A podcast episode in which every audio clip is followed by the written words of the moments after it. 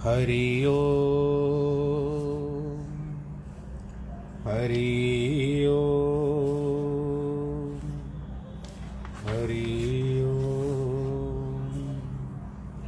गुरुर्ब्रह्मा, गुरुर्विष्णु, गुरुर्देवो महेश्वर।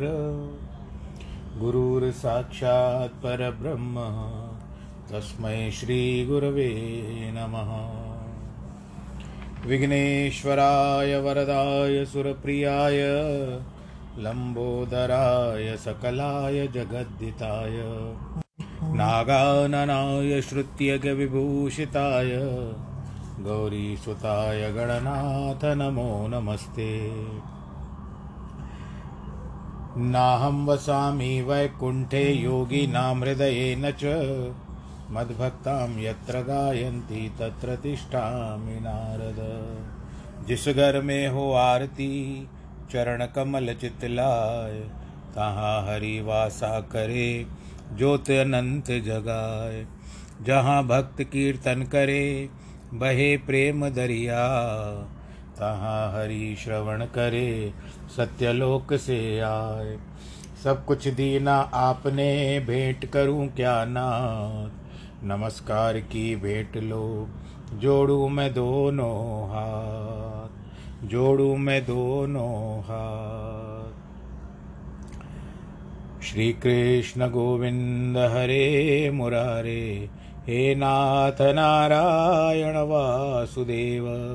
श्री कृष्ण गोविंद हरे मुरारे, हे नाथ नारायण वासुदेव। हे नाथ नारायण वासुदेव श्रीनाथ नारायण वासुदेव, हे नाथ नारायण व्या, वासुदेव श्रीनाथ नारायण वास, श्रीकृष्ण गोविन्द हरे मुरारे, हे नाथ नारायण वासुदेव। नारायणं नमस्कृत्यं नरं चैव नरोत्तमं। देवीं सरस्वतीं व्यास ततो जयमुदीरयेत्। कृष्णाय वासुदेवाय, हरे परमात्मने, प्रणतक्लेशनाशाय, गोविन्दाय नमो नमः। ॐ नमो भगवते वासुदेवाय ॐ नमो भगवते वासुदेवाय, हरि ओं नमो भगवते वासुदेवाय। प्रिय श्रोतागणों, आज फिर भगवत चरणों में ध्यान लगाने का समय, प्रभु चिंतन का भी समय, एक घड़ी आधी घड़ी आधी ते पुण्यात संत समागम हरि कथा कटे कोटे अपराध। चौबीस मिनट, चौबीस का आधा, बारह मिनट, बारह का आधा छः मिनट, इतना भी समय हमको मिल जाए। तो करोड़ अपराध हमारे क्षमा हो सकते तो तिनके तिनके की तरह हमारे अपराध क्षमा हो सकते हैं, जल सकते हैं। आज भगवान श्री कृष्ण के इसी भगवत गीता के आठवें अध्याय में हम आगे बढ़ रहे हैं कि अब हम पाया पावन योग, अब हम पाया पावन योग, यानी हम लोग मनुष्य जन्म में हैं। उसमें यदि प्रभु की चिंतन करेंगे, चिंता नहीं करना है, प्रभु का चिंतन करेंगे तो एक कहते हैं कि दुख संताप गए सब मनते, उतर गए सब लोग। चेतन तत् निरंतर पूर्ण नहीं, संजोग विजोग। जो भासे ब्रह्म प्रकाशी, खाण बाण लोग। ढूंढ मिट्टी, चिंता सब भूले, विसर गए सब लोग। करना थी सब कुछ किया और करने जोग। नित्य संतुष्ट, तृप्त रस बीनो, बिसरे इंद्रिय भोग। नित्य प्राप्त अव आत्म तत्व पायो भूल्यो देह संजोग, निर्भय हो विराज हेमा जीवन मुक्त आरोग ये हमको ज्ञानवानों ने संदेश दिया है। आइए, भगवान जी के, भगवत गीता के आठवें अध्याय में हम आज बीसवें श्लोक से आरंभ करते हैं। परस्तस मातु भावोन्यो व्योक्तो व्यक्त सनातन। यह स सर्वेषु भूतेषु नश्यत्सु न विनश्यति।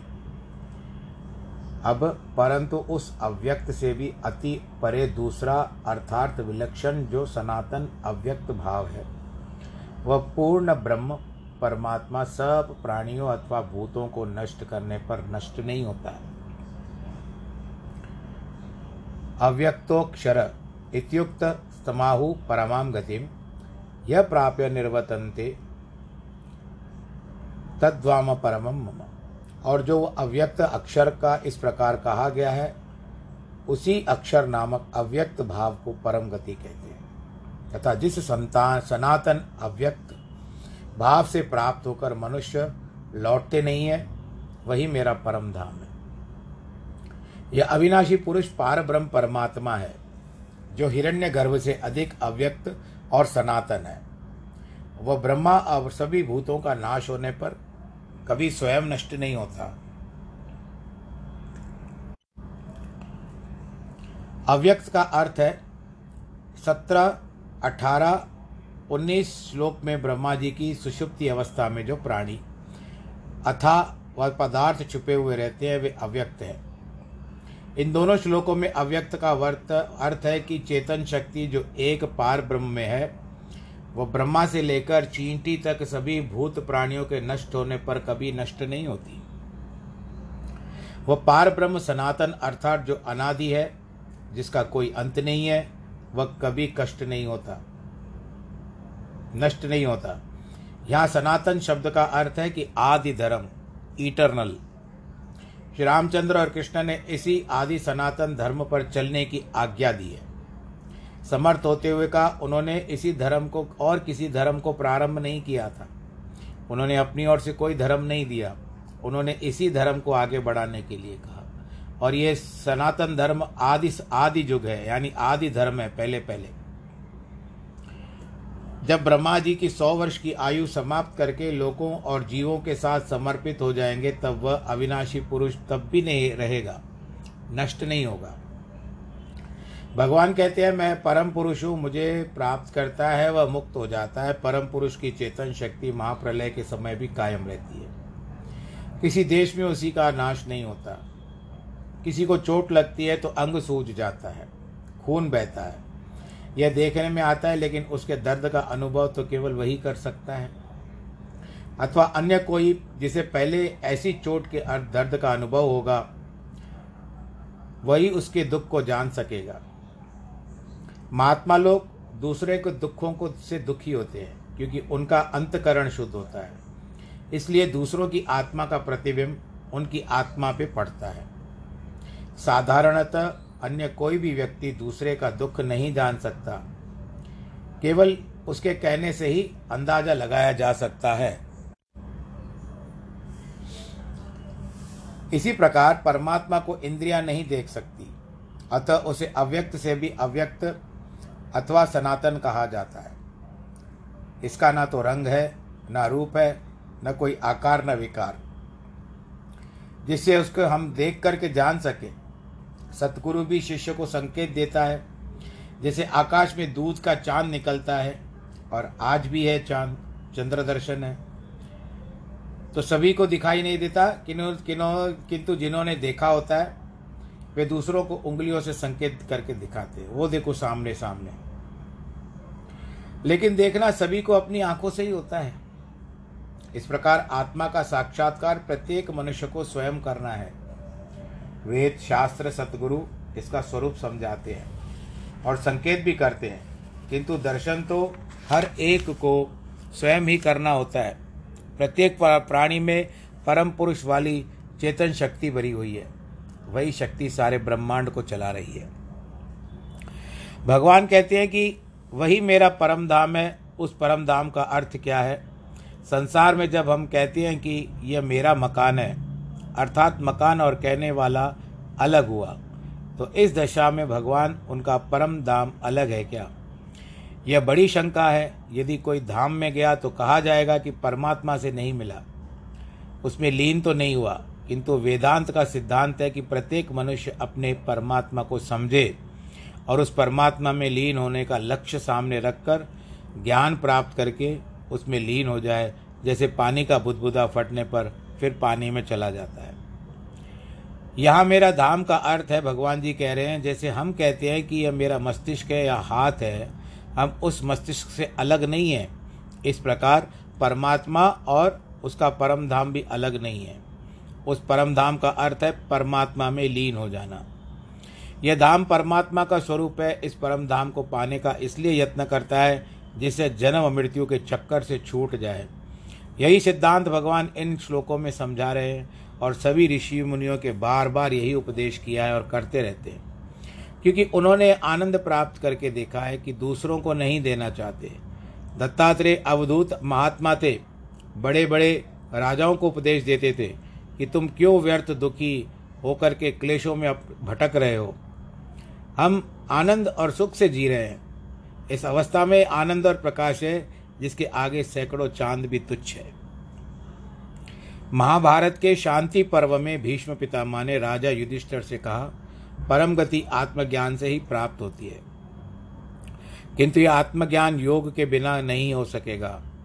विश्व की सभी विद्याएँ प्राप्त करने के बाद यदि अजपा जाप में मन नहीं लगता तो ज्ञान प्राप्त नहीं हो सकेगा। अतः अजपा जाप को योग में भी कहा जाता है योग के बिना वृत्ति दृढ़ नहीं होगी, हृदय में प्रकाश भी नहीं होगा, चाहे कोई भी कितना भी विद्वान क्यों न हो। ऐसी अवस्था में राग, द्वेष, माना अपमान, निंदा, प्रशंसा सभी एक समान कर लगते हैं। सभी को शरीर की प्रारब्ध समझकर सहन किया जाता है। शेख फरीद मुसलमान के एक जंगल में योग करते थे। मुल्तान के, क्षमा, मुल्तान के एक जंगल में योग करते थे। उस स्थान को चावली कहा जाता था। वहाँ जब एक गुरुद्वारा है, वहाँ गुरु नानक देव फरीद साहब के पास आकर बड़े प्रेम से रहते थे। फरीद साहब त्यागी थे और गुरुजन तो पूर्ण ज्ञानी थे। न त्याग और न ग्रहण। रात होते ही गुरुजन बाले और मर्दाने के साथ जाकर सो गए। देरी से एक प्रेमी किसी पास वाले गाँव से गुरुजी को दूध पिलाने के बाद लोटा भरकर लाया। गुरुजी से तो गए थे, किंतु फरीद साहब जाग रहे थे। उस प्रेमी से कहा, मेरा हिस्सा मुझे दे दो, मैं पीऊँगा। गुरुजी सोए हुए हैं। वह प्रेमी फरीद साहब को दूध देकर शेष दूध लोहे में रखकर उसमें पाँच सोने की मोहरें डाल करके चला गया। जब प्रातःकाल होते ही गुरुजी जागे तो फरीद साहब ने उनसे एक श्लोक में कहा, पहली रात फलड़ा, फल भी पिछली रात, जागन से ही लहंदे, साई संधि तात। अर्थात मैं जाग रहा था तो दूध मिला और पिया। यदि आप सोए हुए नहीं होते, जागकर भजन करते तो आपको भी दूध मिलता और नाम रस प्राप्त होता। उनको यह पता नहीं था कि प्रेमी गुरु के लिए जो दूध छोड़ के गए थे। गुरु जी ने सोचा, उसे वैराग्य प्राप्ति हुई है, किंतु विज्ञान नहीं। अतः उन्होंने उत्तर देते हुए कहा, दाते साहेब सांदिया, क्या चाले तिस नाल? एक जागंदे नालन एक सुतिया देन उठाल। गुरुजी ने अनुभव से कहा, किंतु बाले और मर्दाने ने गुरुजी को बताया कि रात को एक प्रेमी दूध रख कर गया है। गुरुजी ने कहा, प्रारब्ध अनुसार आया है। डालो तो तीन तीनों पी ले। वैसे ही लोटे में डाला तो पाँच मोहरें निकली। गुरुजी ने फरीद साहब से पूछा, आपको रात्रि में क्या मिला था? उसने कहा, दूध मिला था। किंतु आप सोए हुए थे। गुरु साहब ने कहा, ईश्वर की देन अनायास मिलती है। आप जाग रहे थे तब भी आपको केवल दूध मिला। हम सोए हुए थे तो दूध और पाँच मोहरे मिली। ये सब शरीर का प्रारब्ध है। इसके लिए हर्ष और शोक करना व्यर्थ है। ज्ञानवान अपने मन में इस प्रकार के संकल्प और विकल्प करते ही नहीं है। फरीद साहब समझते थे कि गुरु जी तो ग्रस्त है, इसीलिए उनको वैराग्य नहीं है। फरीद साहब स्वयं भी ग्रस्त थे और उसका नाम ना, उनका एक नाती भी था। परंतु उस समय वे वैराग्य वृत्ति में थे। वे गुरु जी से कहने लगे आप ग्रस्त में रहें या ईश्वर की खोज करें। दो नावों में पाँव रखने से मनुष्य डूब जाता है। गुरु जी समझ गए कि फरीद साहब को अभी तक ज्ञान प्राप्त नहीं हुआ है। वैराग्य तो दूसरी सीढ़ी है, तीसरी सीढ़ी योग है, चौथा ज्ञान और पांचवा मोक्ष। फरीद साहब तो बिल्कुल ज्ञान नहीं था गुरु जी मोक्ष पद देने वाले हैं। जीवन मुक्ति प्राप्त की थी गुरु जी ने उत्तर देकर के कहा दोआ नावे पेड़ दर तो दोवे वखर चाड़, कोई नाव लेके डूबे, कोई उतरे पार। गुरु जी को तो चारों ओर आत्मा का ही दृश्य दिखाई देता था। फिर त्याग किसका? अब वो अहंकार में चढ़े हुए थे। इसी राह में खुद ही बड़ा रुकावट है, जिसको बिना मारे परमात्म की राह पे चलना बड़ा कठिन है। ज्ञानवानों में अहम भाव नहीं रहता। अहम भाव शरीर में होता है, न कि आत्मा में है। जिनकी बुद्धि आत, आत्माकार हो गई है वे अहंकार किस बात का करेंगे। वे तो बादशाहों के भी बादशाह हैं। अभिमान तो आत्मा के सर्वथा विरुद्ध है। जैसे प्रसिद्ध कहावत है कि खुदी और खुदा एक स्थान पर नहीं रह सकते। जैसे एक म्यान में दो तलवारें नहीं रह सकती। आत्मा तो नित्य प्रकाश स्वरूप है। वहाँ अंधकार रूपी अभिमान लोभ मोह काम क्रोध नहीं रह सकते। अपने आप नष्ट हो जाते हैं। सूर्य के निकलने से रात का अंधकार लुप्त हो जाता है। सब शरीर माटी के हैं। फिर अभिमान किसका? एक कठपुतली में तार बांधकर कोई नाच तार नचाता रहता है। किंतु यदि पुतली समझे कि मैं नाच रही हूँ तो ये उसका अभिमान है, क्योंकि उसको चलाने वाला तो कोई और है। कोई पूछे, हम मिट्टी कैसे है? हम तो कोई रस्सी बांधकर नहीं चलाता। हम लाखों रुपए व्यापार करते हैं, राज करते हैं बड़े बड़े दफ्तर संभालते हैं। किंतु हमें यह स्मरण रहे कि सब हम तभी तक सक, सकते हैं, कर सकते हैं, जब परमात्मा अपनी शक्ति से हमसे कराते हैं। यदि इस शरीर में चेतन शक्ति चली गई तो यह मिट्टी का पुतला गिर पड़ेगा। सभी को चलाने वाला आत्मा हंस है। हमें व्यर्थ, हमने व्यर्थ अहंकार रूपी गठड़ी अपने सिर पर लगा रखी है। और यह भी कार्य पूरा किया। इसको भी करना है। इसके करने से हमारा कल्याण होगा, ऐसा विचार करते रहते हैं। पुरुष स पर पार्थ भक्त्या लभ्यस्व नयाया यस्यांत स्थानी भूतानी ये न सर्वमिदम तथम हे हे पार्थ, जिस परमात्मा के अंतर्गत सर्वभूत है और जिस सचिदानंद घन परमात्मा से यह सब जगत परिपूर्ण है, वह सनातन, अव्यक्त पुरुष अनन्य भक्ति से प्राप्त होते हैं। सब प्राणी जो कार्य है वह परम पुरुष, जो कारण है स्थित है, क्योंकि प्रत्येक कार्य का अपना कारण होता है। जैसे मिट्टी का बना हुआ बर्तन मिट्टी में रहता है। पुरुष शब्द का अर्थ है जिससे सब कुछ परिपूर्ण हो। भगवान इस श्लोक में अर्जुन को बताते हैं कि यह परम पुरुष है, अर्थात मेरा परम धाम है। अनन्य भक्ति से प्राप्त होता है। सारे संसार इस परमात्मा के अंतर्भूत है। कोई भी परमात्मा ही सारे संसार का कारण है। प्रत्येक प्राणी अपना जड़ अथवा पदार्थ व्याप्त है। अनन्य भक्ति का अर्थ है कि जो भक्ति केवल परमात्मा में ही हो, किसी में न हो। इसके लिए बताया गया कि अनन्य भक्ति का अर्थ है जो भक्ति केवल परमात्मा से हो। वह अनन्य भक्ति नवदा भक्ति से भी ऊँची दसवीं भक्ति है।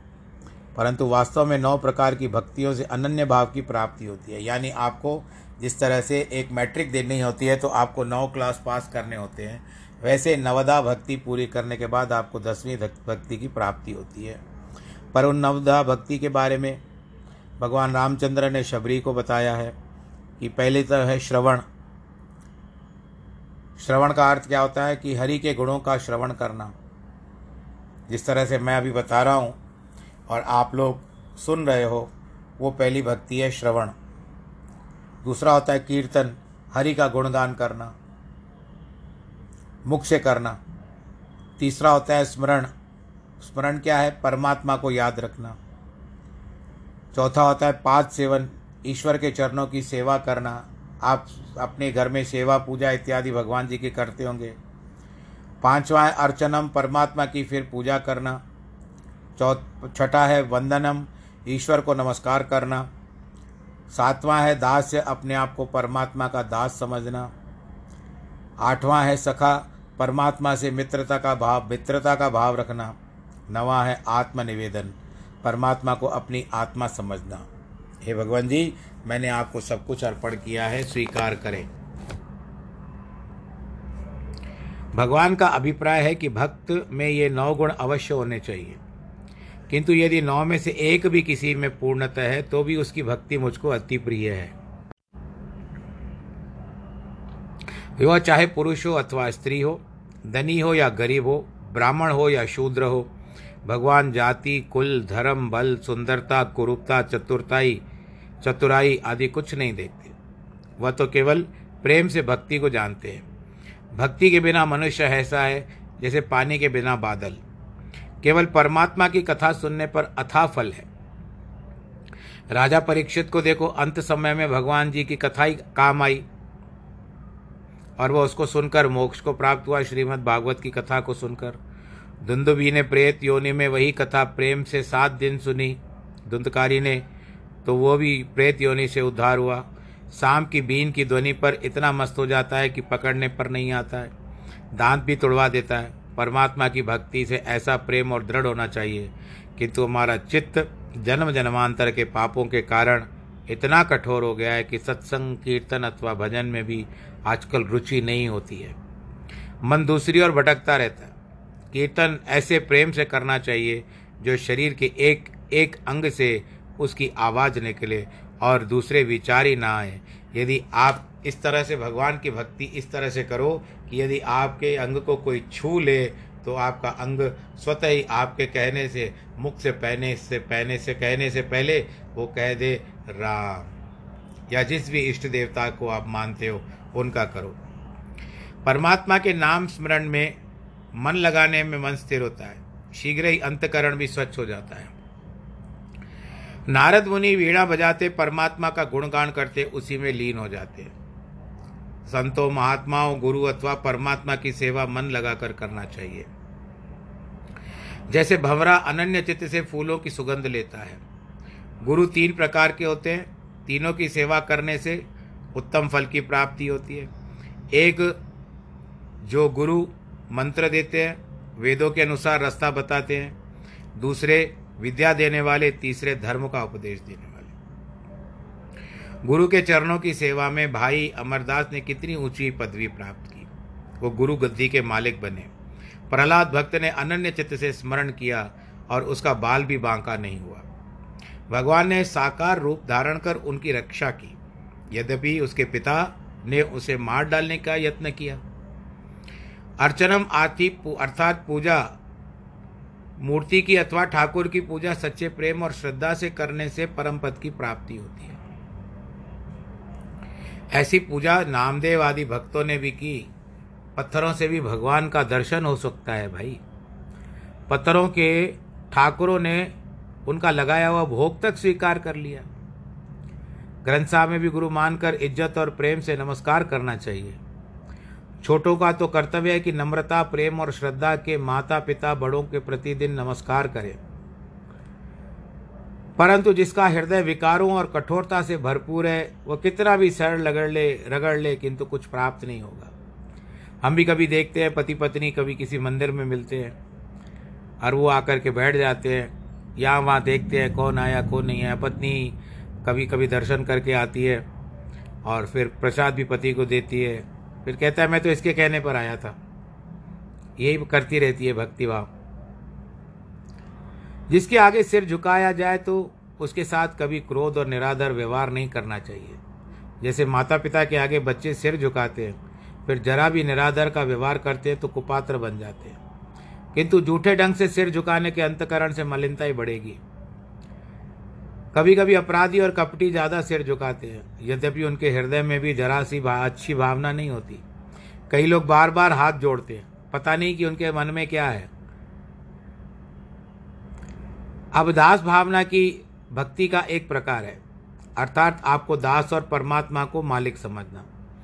जैसे हनुमान जी श्री रामचंद्र जी की दास भाव से अनन्य भक्ति करते थे। शास्त्रों में लिखा हुआ है कि सूर्य को पीठ नहीं देनी चाहिए, अग्नि को आगे रखना चाहिए, किंतु स्वामी की सेवा हर प्रकार से करनी चाहिए। आज्ञाकारी सेवक सदैव मालिक की प्रसन्नता का विचार करके सेवा करता है और कहना मानता है, इससे उसे उत्तम फल की प्राप्ति होती है। सखा भक्ति में भक्त परमात्मा को अपना मित्र समझता है, जैसे अर्जुन कृष्ण भगवान को समझते थे। अर्जुन सखा भाव से रूप में कृष्ण में अनन्य भक्त थे। हर बात में वे भगवान से परामर्श लेते, सहायता मांगते। सुग्रीव का भी यही रामचंद्र के साथ सखा भाव था। नौवीं नौवीं भक्ति है आत्मनिवेदन, अर्थात परमात्मा को भगवान के ऊपर न्यौछावर कर दिया। अपनी आत्मा मानकर इस प्रकार बलि राजा ने सब कुछ वामन भगवान के ऊपर न्यौछावर कर दिया। यद्यपि उसके गुरु ने उसे बताया कि वामन कपट के अवतार हैं, ठगी से तुम्हारा राज छीन लेंगे, किंतु उन्होंने परवाह नहीं की। कह तो ये, मेरे मालिक है किसी ढंग से मेरा राज ले सकते हैं, फिर मैं क्यों न अपने हाथों से ही दे दूँ इनको? तो ये नौ प्रकार की भक्तियाँ हैं। अन्य चित्त से एक और करने से पूर्ण फल की प्राप्ति होती है। सभी फल चित्त और अवस्था के अनुसार प्राप्त होते हैं। जिनको ईश्वर से मिलने का सच्चा शौक है, उठत, बैठत, सोवत नाम, कह नानक जिनके सत्काम। कुछ लोग अनन्य भक्ति का अर्थ यह निकालते हैं कि कृष्ण के भक्त श्री राम अथवा दूसरे किसी अवतार को नहीं माने, न तो उन मूर्तियों के आगे नमस्कार करें। किंतु उनमें से जो देश भावना है, वह अंश रहता है, वह ठीक नहीं है। यद्यपि विरोध के बिना भी ऐसा किया जाता है। जैसे जगन्नाथ जी के मंदिर में स्वामी तुलसीदास गए। और आपको ये भी बता दें कि कल जगन्नाथ यात्रा है। अब सुप्रीम कोर्ट क्या करती है पता नहीं है, क्योंकि सरकार ने उनके सामने याचना याचना की है कि बिना केवल रथ का कार्य करेंगे, भीड़ नहीं इकट्ठी होगी। अब यहाँ तक, आप तक बताने तक सुप्रीम कोर्ट का क्या ऑर्डर आया है, मुझे पता नहीं है। तो उनको राम में दृढ़ विश्वास था। कहते हैं, ये राम थे। पढ़ते कहे, नहीं, ये राम नहीं हो सकते। ये जब तक मुझे उसी रूप में नहीं दिखाएँगे दिखाएँगे अपने आप को, तब तक मैं इनको नहीं मानूँगा। तो भगवान जी ने अपना स्वरूप ऐसे ही कर दिया।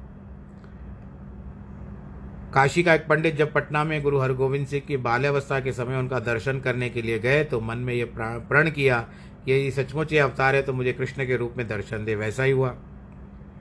गुरुजी उस समय दूसरे बच्चों से खेल रहे थे, किंतु इस पंडित को साक्षात श्याम सुंदर के रूप में दिखाई दिए। हृदय में अपने इष्ट देव के लिए पूर्ण और अनन्य प्रेम हो, तब उसकी मूर्तियों के आगे शीश झुकाना चाहिए, ऐसा सोचना चाहिए कि मैं अपने इष्ट देव के आगे नतमस्तक तो हो रहा हूँ। क्योंकि सभी रूपों में वह एक ही है। यदि वह ज्ञान और द्वेष भाव नहीं रहेगा, कुछ लोग अपने धर्म को ऊँचा मानते हैं और दूसरे धर्मों को कम समझते हैं। अनन्य भक्ति माँ और अपने धर्म को ही अनन्य कहते हैं। दूसरों का कम समझते हैं, किंतु यह ठीक नहीं है, उसमें द्वेष है। इसका फल होता है कि अंतकरण की मलिनता। जो तंग दली का प्रतीक है, प्रत्येक मनुष्य का कर्तव्य अपने माता पिता से संसार के सभी मनुष्यों से अधिक प्रेम करना। किंतु इसका अभिप्राय यह नहीं है कि दूसरों के माता पिता को घृणा की दृष्टि से देखें। अपने माता पिता की सेवा करना प्रत्येक पुत्र का कर्तव्य है। किंतु यह ठीक नहीं है कि दूसरों के प्रति, भाई दूसरों के माता पिता है तो उनसे द्वेष भाव रखोगे। ये तो उचित नहीं है। तो इस तरह से भगवान कृष्ण जी ने कहा है कि जो किसी की इष्ट से प्रेम रखता है, मैं उसके द्वारा ही फल देता हूँ। उसका प्रेम उसके इष्ट देव में दृढ़ करता हूँ। अर्थात फल देने वाला तो परमात्मा है। किंतु फल बिना भिन्न भिन्न इष्टों के द्वारा होता है। यद्यपि इस प्रकार मोक्ष फल नहीं मिलता है। मोक्ष केवल सीधा परमात्मा उपासना करने से मिल सकता है और गुरु के बताए हुए ज्ञान के द्वारा प्राप्त हो सकता है। हम प्रतिदिन सत्संग करते हैं, कितना समय उसमें लगाते हैं, किंतु हम ध्यान से सत्संग नहीं सुनेंगे। सुनने के अनुसार नहीं चलेंगे तो कुछ भी लाभ नहीं होगा। शास्त्रों में इसे प्रसंग पर एक छोटा सा प्रमाण दिया गया है। एक अनाज की दुकान वाला प्रतिदिन सुबह मंदिर में कथा सुनने जाता था। बाद में आकर दुकान खोलता था। उसका लड़का पहले दुकान की सफ़ाई करने जाता था। एक दिन कुछ खरीदार शीघ्र आ गए। कहने लगे कि सौदा जल्दी चाहिए, नहीं तो नाव चली जाएगी।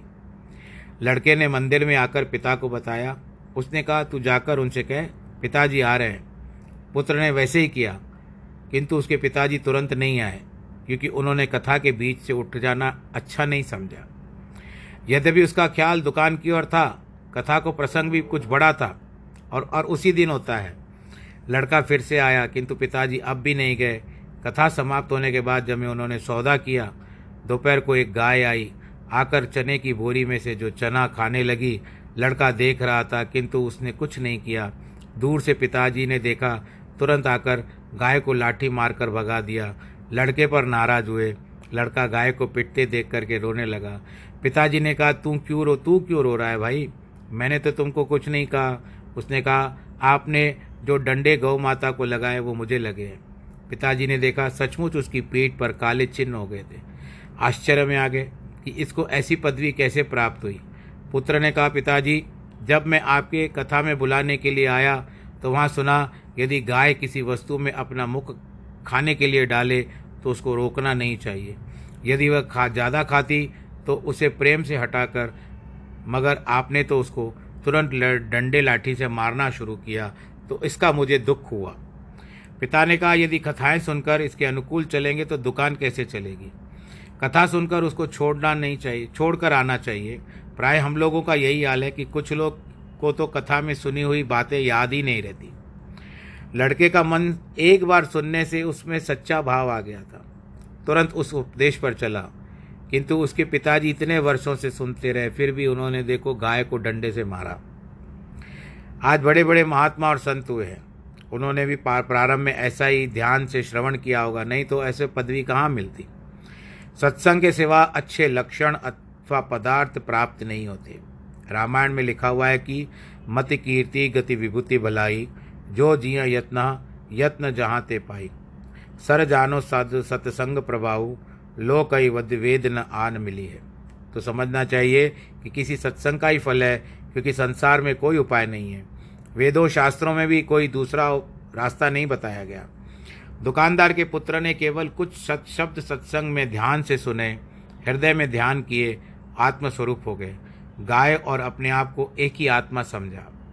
चिंतामणि वैश्या ने बिल्व मंगल को वैराग्य दे दिया। तो बाद में सूरदास भक्त के नाम से प्रसिद्ध हुआ।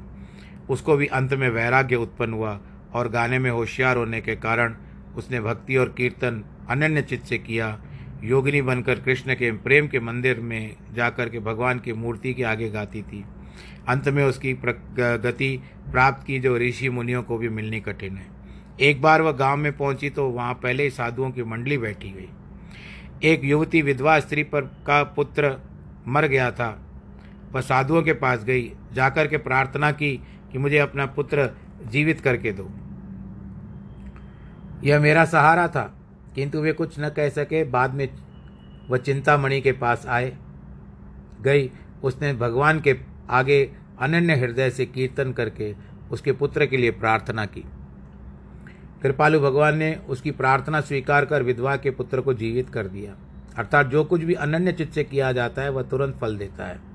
केवल सत्संग सुनने से अनन्य प्रेम रखा जाए तो उससे भी कल्याण होगा। परंतु वह प्रेम ऐसा होना चाहिए, जैसे मछली का पानी से, पतंगे का दीपक से, हिरण का ध्वनि से, अथवा कामी पुरुष का अपनी प्रियतमा से होता है। जैसे प्यासे मनुष्य को जल के लिए तड़प होती है, वैसे ही नाम के लिए हमारे अंदर भी प्यास होनी चाहिए। सच्चा भक्त हर समय भगवान से ऐसा ध्यान करता है, जैसा लोभी मनुष्य धन दौलत में। गुरु नानक देव ने किसी सज्जन पुरुष से प्रश्न किया, आपका परमात्मा से कितना प्यार है? तो किस प्रकार का है? बाबा नानक ने उत्तर दिया, मार मियन तृप्तिया अगे लय न भूख। राजा रजन तृप्तिया, सा, सायर भरे ही सिख, नानक सच्चे नाम की केती पूछे पूछ। मारवाड़ देश में कितनी भी वर्षा हो किंतु धरती को तृप्ति नहीं होगी, क्योंकि वहाँ की धरती बालू से भरी हुई है। आगे में कितनी भी लकड़ी, आग में कितनी भी लकड़ियाँ डाले, बढ़ती जाएगी, लेकिन तृप्त नहीं होगी। राजा को भी अपने राजा से कितनी तृप्ति नहीं होती। अन्य देश लेने का प्रयत्न करते हैं। समुद्र अथवा तालाब भी सदैव जल धारण करते रहते हैं। इस प्रकार नाम की अभिलाषा भी अगाध होनी चाहिए, जिसका कोई अंत नहीं है। गुरु जी कहते हैं कि मेरे हृदय में प्यार है सच्चा। उसका मैं कैसे वर्णन करके बताऊँ? भगवान कृष्ण ने पूर्ण अवतार होते हुए भी अपने विद्या गुरु संदीपन की अनन्य चित्त से सेवा की और उनके घर के लिए जंगल से लकड़ियों को भी काट करके लाते थे। विश्वामित्र श्री राम और लक्ष्मण को अवतार जानकर अपनी रक्षा के लिए ले गए। कितनी बड़ी आयु होगी विश्वामित्र की और राम लक्ष्मण कितने छोटे थे। फिर भी उन्होंने उनको उपयुक्त समझा कि यही दोनों मेरी रक्षा कर पाएँगे।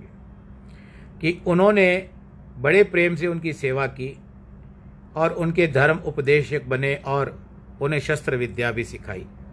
वे प्रेम और श्रद्धा से उनके पाँव दबाते थे। सवेरे उठकर उन्हें नहलाते थे, बाग से फूल चुनकर लाते थे। उनकी आज्ञा के बिना कुछ नहीं करते थे।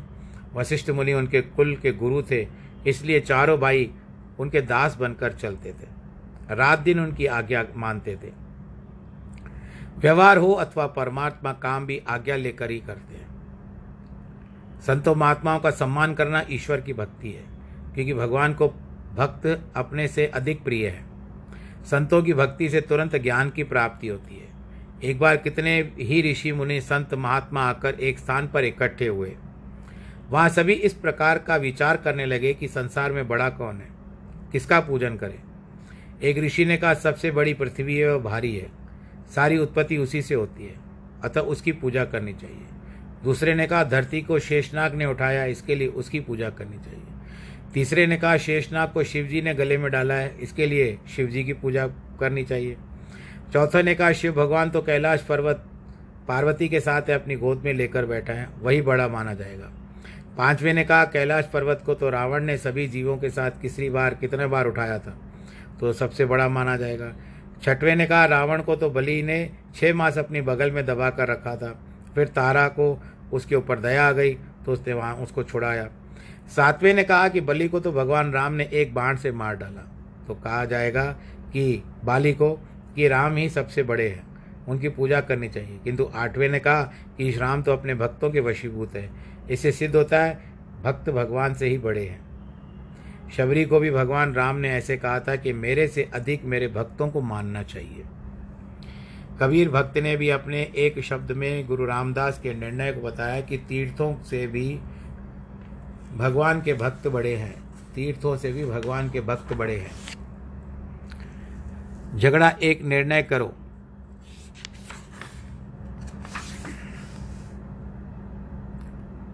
जिये तुम राम स्यु काम इन मन बड़ा कि जासे ही मान्या, राम बड़ा क्या, राम जान्या। ब्रह्मा बड़ा की जास उपाया, वेद बड़ा की जहाँ ते आया। क कबीर हो, बथा उदास, तीर्थ बड़ा की हरि का दास। इस शब्द में पहला आधा प्रश्न है, दूसरा आधा गुरु का उत्तर है। संत लोग तीर्थों को पवित्र करते हैं। यदि गुरु रामदास का निर्णय है भक्तों को भगवान ने भी, से भी बड़ा मानना चाहिए। सारे ब्रह्मांड में के प्रत्येक जीव अथवा वस्तु में परमात्मा को देखने में सच्चा आनंद आना चाहिए और परमात्मा को ही देखना चाहिए। वही सच्चा ज्ञान है। अंतर ज्ञान भी। आपके अंदर ऐसा भासना चाहिए कि आप उस समय उस जिस भी आप इष्ट देवता को मानते हो, उस समय आपको यह भास होना चाहिए तो उस समय जहाँ भी जिस स्थान पे हो, क्योंकि है तो कण कण में भगवान, सब में आ, सब में आपको वही दिखाई दे। उसी की अनुभूति हो। और आप गृहस्थ जीवन भी परिपूर्ण तरीके से बिताइए। पहले गृहस्थ जीवन बिताना है, गृहस्थ जीवन के बाद जब आपकी आयु आएगी, तब आपको उस समय में वानप्रस्थ होना है। वानप्रस्थ के बाद संन्यास आश्रम है तो ये बहुत भारी बातें हैं। और 25 वर्ष और 50 वर्ष के बीच में तो ब्रह्मचर्य आश्रम है। तो कहने का तात्पर्य है कि जब आप एक उचित आयु समझो, तब एक योग्य गुरु करिए और उस योग्य गुरु के द्वारा अपना, उनका दिया हुआ नाम लीजिए।